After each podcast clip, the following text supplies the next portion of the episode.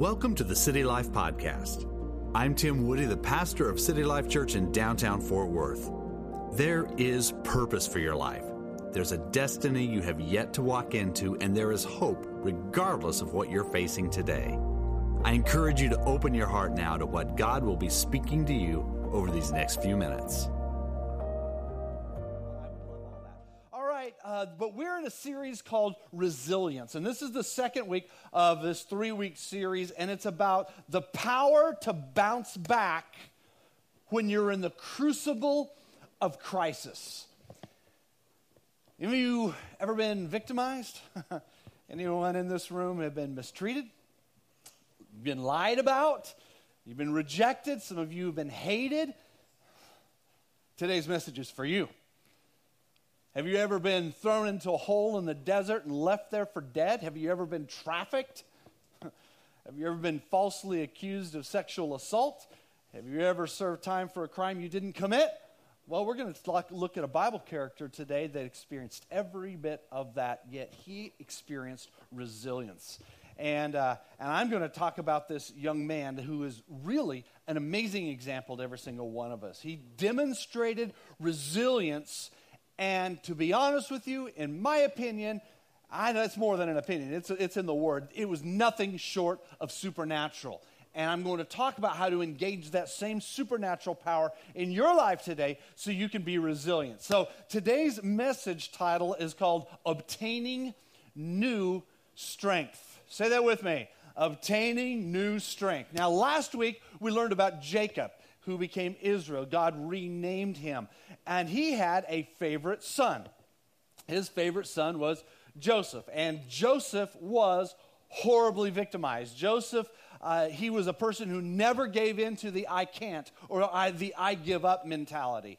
Uh, he bloomed where he was planted. In fact, God placed Joseph in a place where he had access to resources that uh, of, of, a very unrighteous, unholy nation, and he and God gave him those resources to manage. He was able to rescue his family, and he also rescued the entire unrighteous nation. It's, a, it's an incredible, incredible story. The story of Joseph. He was resilient, and he continually obtained new strength.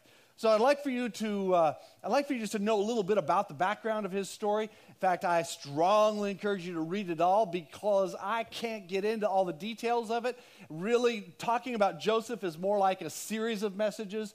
Uh, I'd probably have to do six or seven to go through the whole story of Joseph.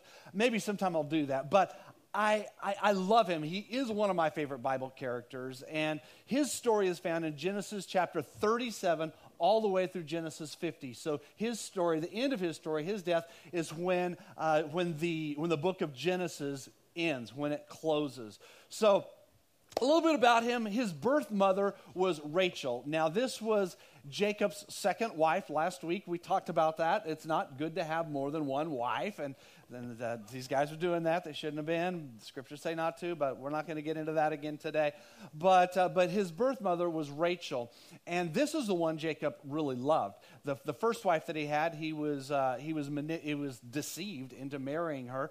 And he didn't give up the marriage. He stayed in the marriage, but then he received the, the wife he really wanted, Rachel, later on. Well, he had had several children, several, several children all, already through his first wife, Rachel. His second wife, after he marries her, then he has two children. Well, she died during childbirth with a second child, so he has these two children. Those children were extra special to him because uh, they were from the woman he loved. That was basically it.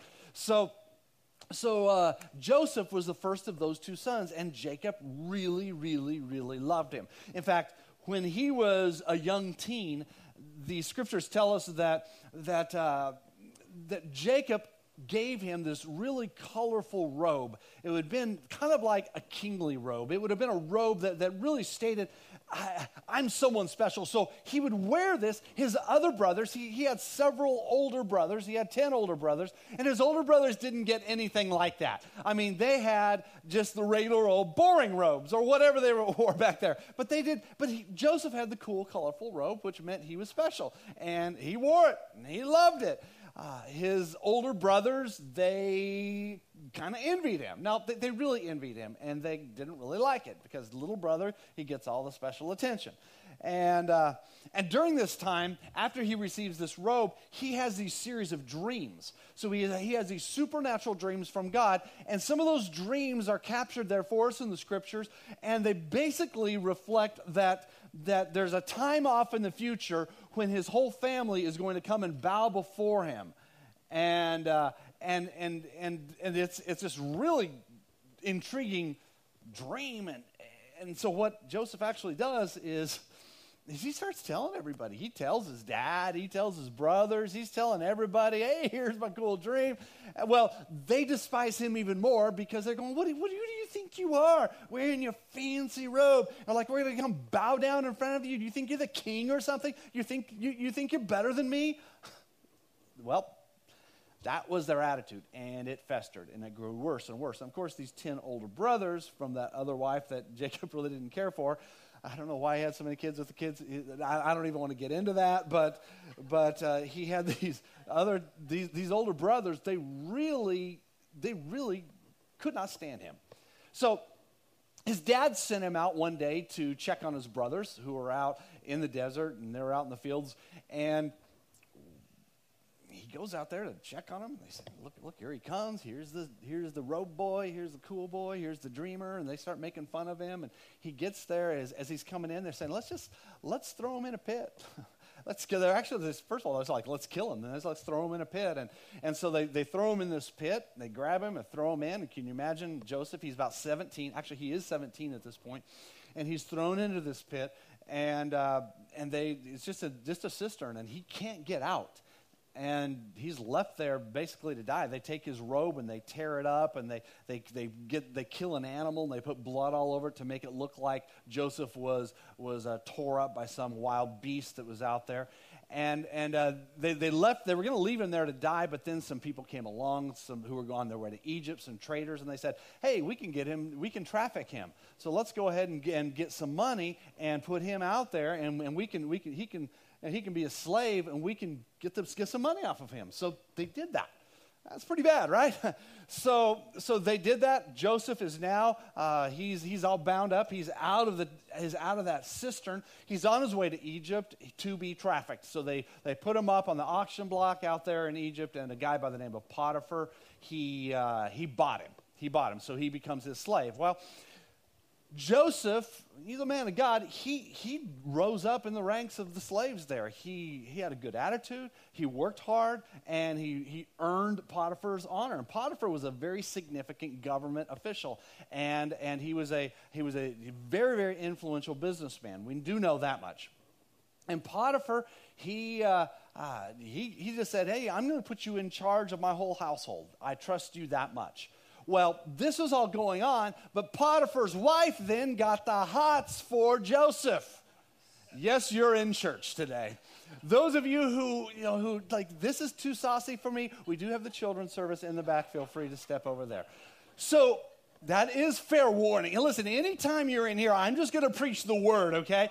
So she gets the hots for him and she wants to have sex with him. I said it. He she wanted to have sex with him.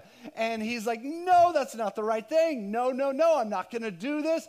And she insists on it. And so she grabs him and and he takes off running and, and she holds on to his to his robe and he runs off literally apparently naked it's all in the Bible, my friends. Some of you who didn't know if you were going to read this, now you're going to go home and read it.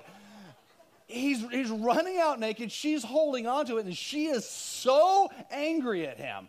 And so she says, He won't do what I want him to do, therefore, I'm going to get him. So she then makes a big scene and acts like he came and sexually assaulted her and tried to rape her. And so she makes up this story. She says, I've got the robe here is the evidence.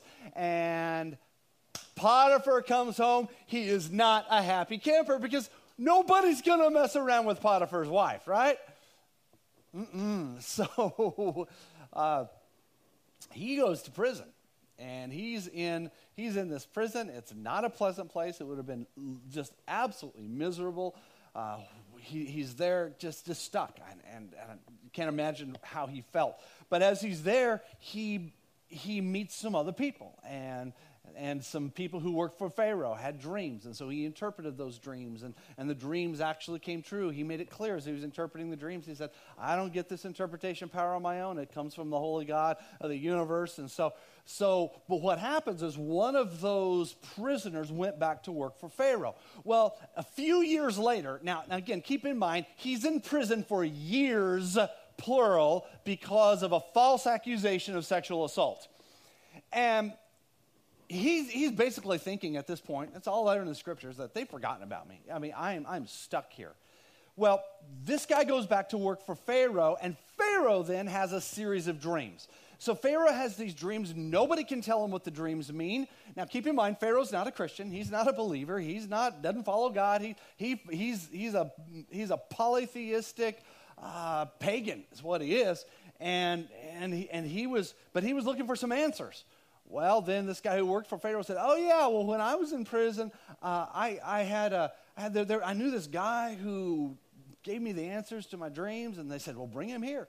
So they cleaned Joseph up, got him out of prison, fixed him up so he looked like an Egyptian or whatever, and and uh, and he goes in before Pharaoh. And Pharaoh said, "I heard that you know how to answer dreams and explain them." And he said, "Well, it's through the power of God, but go ahead." He goes ahead and explains to him the dreams that he had, and then Joseph gives the explanation, saying, What your dreams mean is that there are going to be seven years of, of, of, abundance and plenty, and then there's going to be seven years of famine. There's going to be the worst famine this, this nation has ever seen. And if we don't start preparing now, when that famine comes, it's going to be terrible, absolutely terrible. And we need to, and, and he said, Well, what should we do? He said, and then so Joseph just starts saying, Well, we need to do this, and this, and this, and this. And then right there, the favor of God was on him, and he became the second in command in all of Egypt. In fact, to top it off, he, Pharaoh declared this over him You are number one in charge, number two in charge in this whole nation. The only one who has more authority than you is me. So immediately he goes from the prison to living in the wonderful palace of an unrighteous nation, unholy people, but he's right there in that palace. And God put him there, and there's no doubt about that. Well, the, the, the weather got bad. There was the drought, there was the famine. And it was terrible. It was so terrible that as they were um, as, as, as they were collecting things and building these barns and putting everything in them, all of a sudden the famine started hitting these other lands, these other areas, and uh, Joseph's family his brothers, his older brothers, were sent by their dad to go to Egypt because they heard Egypt had grain and they could survive, they could live. So these brothers come, and then here we move into another series of events, several, chapters about the events that happened there. I'm, I do not know exactly what was on, going on in Joseph's mind, but, but it was intense because as soon as Joseph's brothers come to him, Joseph recognizes them as his brothers. Now, they wouldn't have recognized Joseph because, you know, you've seen like what Egyptians looked like. I mean, he would have had the whole Egyptian thing going for him, and, and, and, and he would have been dressed up in robes. He didn't look like their little brother anymore. And again, this is probably about, oh, about 15, 17 years later. So, they don't, they don't know who he is. He's just some Egyptian guy, and he's speaking to them, speaking the Egyptian language, but he hears his brothers speaking Hebrew. Of course, he knows Hebrew. That's what he was raised with. And he's listening. He knows exactly what's going on. And it's just an incredible story of the sequence of events that happened there. And he sends them back, and they come back, and they, he plays little tricks on them and to see, see how loyal they are. And he wants to see his dad. He wants to see his little brother. All of this drama is going on. And then finally, we get to this point where Joseph reveals his identity. And I want you to see it now. Take a look at it in Genesis chapter 45, verse 1. This is the climactic event. And I tell you what, in this passage, you're going to see where his resilience and his faithfulness had led him. It was for this moment that God had given him resilience all through those horrible years. Genesis 45 1 Then Joseph could no longer control himself before all his attendants. And he cried out, Have everyone leave my presence. So there was no one with Joseph when he made himself known to his brothers. And he wept so loudly that the Egyptians heard him, and Pharaoh's household heard about it. Joseph said to his brothers, I am Joseph. Is my father still living? But his brothers were not able to answer him because they were terrified at his presence. Duh. Can you imagine? And so he was speaking to them in their own Hebrew language. So they, they were, at this point, they never heard him speak Hebrew at all. They were floored, to say the very least. so they said nothing. Then Joseph said to his brothers, Come close to me. And when they had done so, he said, I am your brother Joseph, the one you sold into Egypt. And now, do not be distressed and do not be angry with yourselves for selling me here, because it was to save lives that God sent me ahead of you. For two years now, there has been a famine in the land, and for the next five years, there will be no plowing and reaping. God sent me ahead of you to preserve for you a remnant on earth and to save your lives by a great deliverance. So then, it was not you who sent me here, even though they did the evil deed, but God. He made me father to Pharaoh, lord of his entire household, and ruler of all Egypt.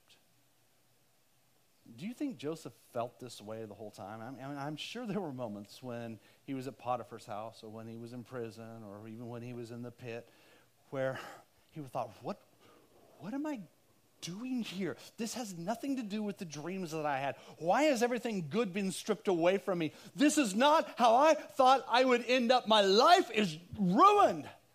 I mean, Joseph, he, he must have just experienced this emotional roller coaster more intense than you and I could ever imagine. And, and, and I'm sure there were moments where he just felt like giving in and giving up. But regardless of his emotions, he continued to live faithfully. And, and I'll just tell you this there is no way there is no way he could have seen God's big picture in that pit. There's no way he could have seen it when he was with them being trafficked into, into uh, Egypt. There's no way he could have seen God's plan when he was serving as a slave or when he was wrongfully accused or when he was in prison. There's no way he could have seen this. But what did he do? He trusted God and he rested on the promises of God. And you do not know what God is up to right now. You may not like your situation and how he's working, but, but we, we have to know this. God has a plan for us, and God is working things out, and it may not be to your liking. It may not be what you like or what you want, but God has said, I want you to serve me faithfully. Not seeing and not understanding the picture is critical because that's actually what's called faith faith is what brings us resilience. And, and faith, faith is not about what you're looking at. It's not about what you see. It's not about, faith is not about what's happening to you. Come on, some of you, I'm talking directly to your situation right now. Faith is, is, is the things that you're assured, that you're, you're assured for and that you hope for. Faith is the evidence of the things that you can't even see. That's faith. And in the end, faith faith in God brought the resilience of Joseph to continue to step up, to step out, and then God elevated to him, and bam, it went down again. God elevated, bam, it went down again. This happened over and over, but he kept bouncing back. And I don't believe he had any power within himself to endure. Yeah, I don't think he had this will or this fortitude or this ability. Or, well, I read this book on the seven steps to rebounding and success. I got this under my belt. I can know how to handle that. Wrong. He had none of that. He had one thing. He had the stories of his fathers. He had the stories of his reputation. He had the stories of, the, of, of God and how God had intervened in the past with Abraham and with Isaac and with Jacob. He had the stories. He knew the faithfulness of God he depended on God. He didn't have the Bible. He didn't.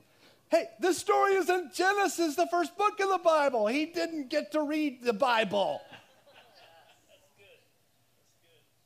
Joseph's strength and his stability solely came from God. It fully came from God. I want you to look at uh, this scripture up on the screens Philippians 4. Excuse me, Philippians 4, verse 11 through 13. Jot this down in your notes. This is something that you need to come back to because Paul spoke these words. He says this I have learned to be content, whatever the circumstances. I know what it is to be in need, and I know what it is to have plenty. Sounds kind of like Joseph wrote this. I've learned the secret of being content in, every, in any and every situation, whether well fed or hungry, whether living in plenty or in want. Then he says one of my favorite scriptures in the Bible I can do all this through him who gives me strength. I can do all this through him who gives me strength. The way I memorized it as a kid was I can do all things through Christ who gives me strength. I, that, that is a scripture you should memorize, have underlined in your Bible, put it up as your, as your wallpaper, do something. Put it on your walls, or you know what I mean by wallpaper, like uh, on your phone or your computer. Get that in your heart. Now, notice that that you, you better not break that little scripture in, in half and say, I can do all things. Because no, that's actually not how it works. you can do all things through Christ, through Him who gives you strength. It's His strength that allows you to do all things. Where do you get that strength from? Well, it's, it's that strength that just helps you to keep going, but, but we get that strength when we pray. We get that strength when we are reading God's Word and we're taking it in. We have a regular diet of the Word of God. That's why I'm always saying, stay in the Word daily. Do something to be, even if you read one scripture verse a day, do something to be in the Word of God. Use the YouVersion Bible app and find me on there and, be, and befriend me or whatever it's called. Connect with me. I would love it. And, and, and just get in there and do it. Dive into the Word of God. That's why we go to church. See, because my goal for you is that you, some of you will be rescued some by God, not by me, but you'll be rescued by God. Some of you will be healed. Some of you will be set free. Some of you will be encouraged, and you will leave here different than you came. Because my goal, my desire, my passion since early this morning, since 4:15 this morning, has been this: said, I want every person who walks into that place to leave different than the way they came in. That's my passion. That's my desire. That's why we worship God. Why do we do this part up front? It's the preliminary so we can all come in and find a seat. No, it's not. That's so that we can get our hearts in tune with God and we can begin to adore and worship God, and it opens up the, the windows of heaven over our lives. That's why we come to prayer meetings. It's because we want to engage the power of God. We receive strength from God. We don't do all this stuff to be religious, we do this stuff to obtain strength from God and to see the hand of God working. I can do all things through Christ who strengthens me. I can do all things through Christ who strengthens me.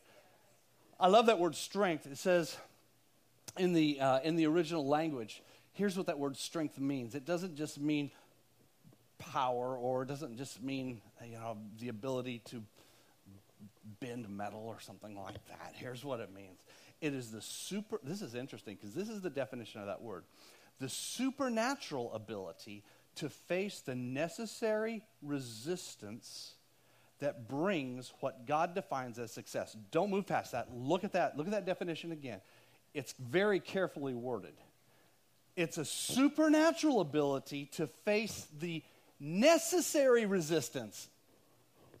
God puts necessary resistance in the way that brings what God defines as success. This is a term that explains how God empowers us with whatever we need. He, he will empower you with whatever, whatever, whatever, whatever you need to achieve what you have faith for and what God has given you faith for. That why see, see, see, faith and strength, they go hand in hand. I want you to obtain new strength, but you're not going to get it until you have faith. And the Lord provides faith and strength through His Spirit. And those there are necessary resistances that are in your life that some of you are facing right now, but they are there so you can develop faith, so you can develop strength. Because if, if Joseph had not had strength, if he had not developed that strength, if he didn't have faith, there's no way he could have been the second in command in Egypt. There's no way. There's no way. Don't ever say this, I can do all this because I just can. I can because I can. No, you can't. no, you can't. See, that's, that's pride. I, I think a part, an important part of our faith is understanding our weaknesses, understanding our sinful nature, understanding our inability to achieve anything worthwhile and eternal on our own. Sure, you might be able to build a house, you might be able to fix a car, you might be able to repair broken bones, and you might be able to repair uh, broken emotions, and you might, you might be able to deliver the best mail in town and get it in, on time. I don't know what you do, but what are you doing of eternal value? Well, you can't do anything of eternal value unless it's empowered by God. So, really, when it comes down to it, humility is a key to resilience. See, when we come to a place of humility, we find this inexplicable and indescribable resilient strength that comes from God. It's the strength that is made perfect in weakness. That's what the Bible says. James chapter 4, verse 10 says, Humble yourself before the Lord, and he will lift you up. There's good imagery for that really good imagery for that is humble yourself before the Lord, which would, the, the position of humility is to be on your knees. So, the position of humility, to be on your knees, you humble yourself before the Lord, and then God lifts you up. See, because when humble people surrender to God, you, you begin to rely on Him for strength. You're relying on Him for provision. He, you're relying on Him to provide whatever it is you need to accomplish whatever God's goal for you and for your life is and you don't have the whole picture.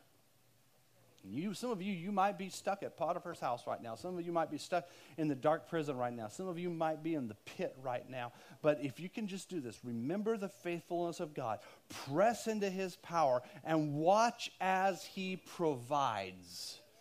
Just think that caravan that was coming along. When they were out there in the desert and Joseph's brothers had thrown him into the pit, when that caravan came along, that was actually the first blessing. Well, wait, he was sold into, yeah, I know that. I know that. But that caravan was taking him to Egypt because he had a destiny ahead of him. It's kind of interesting on a much, much, much, much, much more smaller scale. I was reading, I've, I've been going through so many of my things of my father's uh, since his passing a couple months ago, three months ago now. And I was at my house and looking through it, and I finally realized why, why my dad moved south. You see, my family had grown up in the Washington, Oregon area, and, and that, was, that was home for us. In fact, I was reading some of the, my, my grandfather's letters to my dad, and he kept saying, I want you to come back. We miss you. We miss you. Why are you so far away? Come back. There's churches up here you can pastor. And, and, but my dad, I, I read that my dad had moved down to the south into New Mexico so he could be in a drier climate because, because physically he was not able to endure the climate that was up there. And I think, okay, well, so what? But it was a big deal. My dad had to walk away from his family unit, and he was in a very, very different land. I mean, we were in the desert of southeast New Mexico. Eh, have y'all been out there? It's just ugly. It's ugly. It's like West Texas, but uglier. And it's just, it was just bad. But God brought him down here. God brought our family out. Most of my family's still out in West Texas now. But God brought my family down here, but it was for a purpose. It was for a reason. The truth is, I would not be here today if it wasn't for that. I had the blessing tw- twice this year, twice this week. I, it's just a miracle. I don't understand how God gives me favor like this. But twice this week, I had the opportunity to, to bless in public political settings. Called on by the Tarrant County commissioners to come and invoke the presence of God into their meeting. They asked for that. And so it's like, thank you, Jesus. I will do so. Come, Holy Spirit, in the name of Jesus. yes. I was called upon. We were really blessed. We worked this out for a while, but City Hall has a brand new building just a few blocks away. Yeah, I got to meet your old boss too. But uh, City Hall is a brand new building a few blocks away, and and uh, and got to go up to the very top floor of that building, this huge conference room, and go up there with some other pastor friends of mine, and we dedicated the property back to God. See what some people don't. I, I put all this on my Facebook so you can read it. I read the prayers, but what some people don't realize is that on that property stood First Baptist Church years and years ago, and that church was powerfully instrumental of closing down the brothels and stopping the, the, the, the, uh, the drug trafficking and all of the, the horrible stuff that was going on in what used to be called Hell's Half Acre. You go over to the water gardens, that's where it used to be. They dug a big, deep pit and put water in there so that never again will anything be built on that property. And it's because of that church who stood for righteousness in the heart of the city. That church moved away, and then, then another church came and took that building building. It was Calvary Cathedral. And they had a prayer tower on that building. And that prayer tower, they would pray. They would, it was 24 hours. They would pray day and night. They would pray over the city. They pray, let this city be a bright beacon of light. Let this, let this city be a bright beacon of light. And they prayed that and prayed that. And one day a tornado came through 21 years ago. And while they were praying, they saw the tornado come. Well, they got out of the prayer tower real quick. But, but as a result of that, that, that building ended up being destroyed. And what happened? Well, that property went over to someone else and they got it and they tried putting Pier 1 imports in there and yeah, Pier 1 imports, well, they're gone now. So there's a building left there. and The city says, well, it's actually a reasonable purchase for us. We're able to expand with having to, having to build something else. And they moved in there and they're in the process of moving in there. But when we dedicated it to the Lord, I was able to go up there on that top floor and recall the blessings from the past joining hands with some other pastors. Join, and the mayor says, We are holding hands during this prayer. And we prayed and we called down the presence of God. And I'm telling you what, we, and one of the things that, that I just felt, and another pastor, another pastor friend of mine felt we, we, we needed to recall that this is going to be a, to- a prayer tower again. And we're starting off the city's usage of that building by a prayer meeting at the top. So you see, how do those things happen? Well, thank God my dad couldn't deal with the, the humidity up in the north, and I get to come down and be a part of that. Am I anything special? No, but I'm a part of the plan. Just like you're a part of the plan. You're a part of the plan. You're a part of the plan. Thank you, Jesus. So you can't see the whole picture. There's no way to see the whole picture of really what's playing out in your life.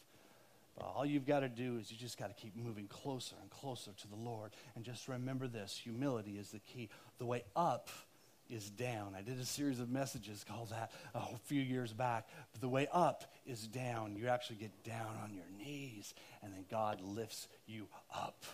Faith and resilience and strength comes to the people who are on their knees, who are humble before God. So I challenge you. Here's my challenge to you be resilient. Keep trusting God regardless of the circumstances. You, sure, you might have been lied about. You might have been abandoned. You might have been kicked while you were down. You might have been abused. And definitely some of you in this room have been rejected. And you know also, some of you right now, and even as I'm talking through this, the pain is real. And, and the pain sometimes stays for a long, long time after it happened. But do not let the pain of what happened to you control your destiny. Now I want you to look at James chapter 1, verse 12, that second scripture I told you told you to go to. Yeah, know some of you are saying, but I, but you don't understand my trial. It's a horrible trial. But yeah, you're going to be rewarded in the end if you stay humble and you keep calling on God and walking in faith. It does work. James chapter 1 verse 12. Blessed is the one who perseveres. Perseveres. Ugh, I like that word. Blessed is the one. Do you want to be blessed? Come on. Blessed is the person who perseveres under trial because. Okay, now the rest of the rest of the scripture is going to say the because. So, all right? That's important. Having stood the test, having stood the test, that person, what person? Come on, you know sentence structure. You did all this in English the one who perseveres under trial. If you're persevering under trial, having stood the test, that person will receive a crown of life that the Lord has promised to those who love him. a little simple example of this is getting a doctorate. Uh, I don't have a doctorate, and, but, but I know many who have, and, and there, there is this time where you're, it is very, very, very intense, and, and the, the school and the, all the writing you have to do and the examinations, it is hard. It is hard, and you're just going through this vice. But at the end, but at the end, you get that degree. And that's just it. That's like the, the trial. And the trial actually causes you to get the degree to do what you want. When you think of a medical doctor, I want a medical doctor who has been through some pain in school, who has learned a lot of stuff so that they can actually be my doctor. I don't want to go through some doctor who's like, well, I read some stuff on the internet and I'm going to open you up and fix you. Get away from me, you phony doctor. I want somebody who has been through the pain of getting a doctorate and who has a little bit of experience and who has served and who has had to be humble. How about you? Okay, if, that, if it works there, do you not think that God would use those same principles elsewhere in this world? God's going to carry you. And for some of you, what you're going through or what you have gone through is more difficult than getting a degree. But God's not going to give up on you regardless of even some of your missteps. Philippians chapter 1 verse 6, write that rep- scripture reference down. It says being confident of this that he who has begun a good work in you will carry it on to completion until the day of Christ Jesus. God isn't finished with you. Don't give up. Be confident in God. That's faith. That's humility. Romans chapter 12 verse 12 says this. It says be joyful in hope. It says three things. Be joyful in hope be patient in affliction and faithful in prayer. Now, look at that because all three of those things go together. Do all three. Don't give up. All three. Which one are you not doing? Look at that. Which one are you not doing? Which one are you avoiding? See, you've got to do all three. But as you do all three, you will obtain that new strength. But a huge part of all this really comes down to the issue of forgiveness. If you want to be resilient, you have to forgive. You have to forgive the people who have harmed you. Forgiveness, it doesn't necessarily mean that you're going to go back into full relationship with an individual. No. For some, it's like there, there needs to be no relationship. But forgiveness still is essential. It's not important, it's essential, it's critical. I mean, think about this. What if God only forgave you the way you forgive other people. Think about it. Come on, think about it. What if God said, you know what, I'm just going to forgive you the same way you forgive other people? Wow, what would that be like? Okay, hold on here. That is the way it is. That is the way it is. It's not a what if statement. What I just shared with you is reality. God does forgive us but it's in accordance with how we forgive others. Ouch, I know. Ouch to me too. And I had to write this sermon and struggle through this all week long. yeah. So, my challenge is be humble and forgive. That's how you're going to obtain new strength. Is a big part of Joseph's resilience was him forgiving his brothers. We read through it at the beginning of this message, but I want you to listen to these words that are found in Genesis chapter 50 because Joseph's dad died, and the dad had kind of held the family together. Jacob, Israel, he, he had died, and now everybody's living there in Egypt together, safe. And here you have the second in command of Pharaoh, and we got these brothers here Genesis chapter 50, verse 15, listen to these words. It says, When Joseph's brothers saw that his father was dead, they said, Well, what if Joseph holds a grudge against us and pays us back for all the wrongs we did to him? They're still bugged by all they did. So they sent word to Joseph saying, Okay, they, they sent word to Joseph. So they, they sent him a letter or whatever. They didn't have access to the palace, but they sent him this. Who knows whether this is even true or not? They may have just conjured up this whole thing. They may have just written this up on their own. Like, well, we got to tell them the dad said this. Maybe, maybe he did. Maybe he didn't. We don't know. But it says so because of how they felt. They sent word to Joseph saying, "Your father left these instructions before he died. This is what you are to say to Joseph I ask you to forgive your brothers the sins and the wrongs they have committed in treating you so badly. Now, please forgive the sins of the servants of the God of your father. Was it real? Was it fake? We don't know. But again, I have to remember, Joseph had already forgiven them. So, how did Joseph respond when the message came to him? Well, he said, That's it, I'm sick of those guys. No, he didn't say that. It says, When the message came to him, Joseph wept. His brothers then came and threw themselves down before him. We are your slaves, they said. But Joseph said to them, Don't be afraid. Oh, come on. Some of you, this is this is you. You need to put yourself into this situation right here. Am I in the place of God? Good example to us. You intended to harm me, but God intended it for good to accomplish what is now being done, the saving of many lives. So then don't be afraid. I will provide for you and for your children. And he reassured them and spoke kindly So, what is your hurt? What family member has betrayed you? How have you been wronged? Maybe you're suffering in a similar way to Joseph and how he suffered because scripture says these people are given to us as examples. But you can be resilient. You can forgive. No, I would say you must forgive. You must be humble and forgive if you want to break out of this and to obtain new strength. Typically, at the close of a service, I give an opportunity for people to request for God to forgive their sins, cleanse their lives. But I'm going to do it a little different today because scriptures are clear that we have to forgive others. God forgives us the way we forgive would you just make this a house of prayer right now and just look into your own heart? Where is there unforgiveness in your heart? I'm telling you guys, you have to go through this many, many times. Sometimes it's over and over and over. God, where is there unforgiveness? God, there's unforgiveness here. I need to let go of this. This isn't just necessarily a once for all thing.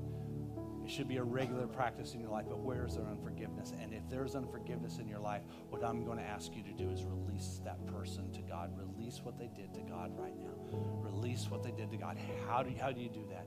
You just need to whisper in your own words. Say, God, I'm sorry for holding resentment. I choose today to forgive. And then say that person's name. Maybe even say what they've done to you. I choose to forgive. I choose to forgive. I choose to. I had to search my heart before I preached this. And I realized, wow, there's some unforgiveness there. I don't want anything to hold me back from being forgiven. God, I choose to forgive. I know it may be painful, but you start the process now.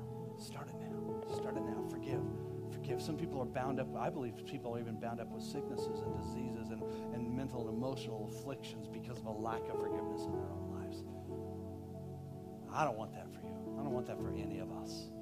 I want you to be resilient. Forgive, and you will be forgiven.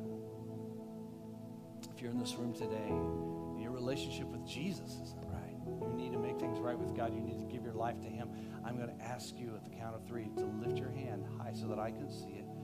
Once I acknowledge it, you can put it back down. But by doing so, you're going to let me know that you want to make things right with God. You want your sin forgiven and you're ready to enter into the full life that Jesus has for you.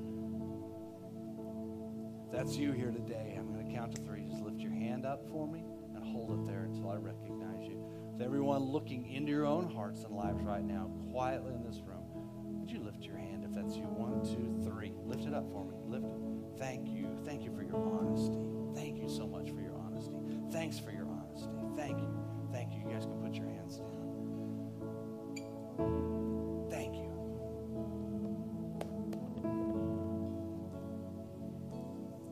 If you lifted your hand, I want you to pray this prayer.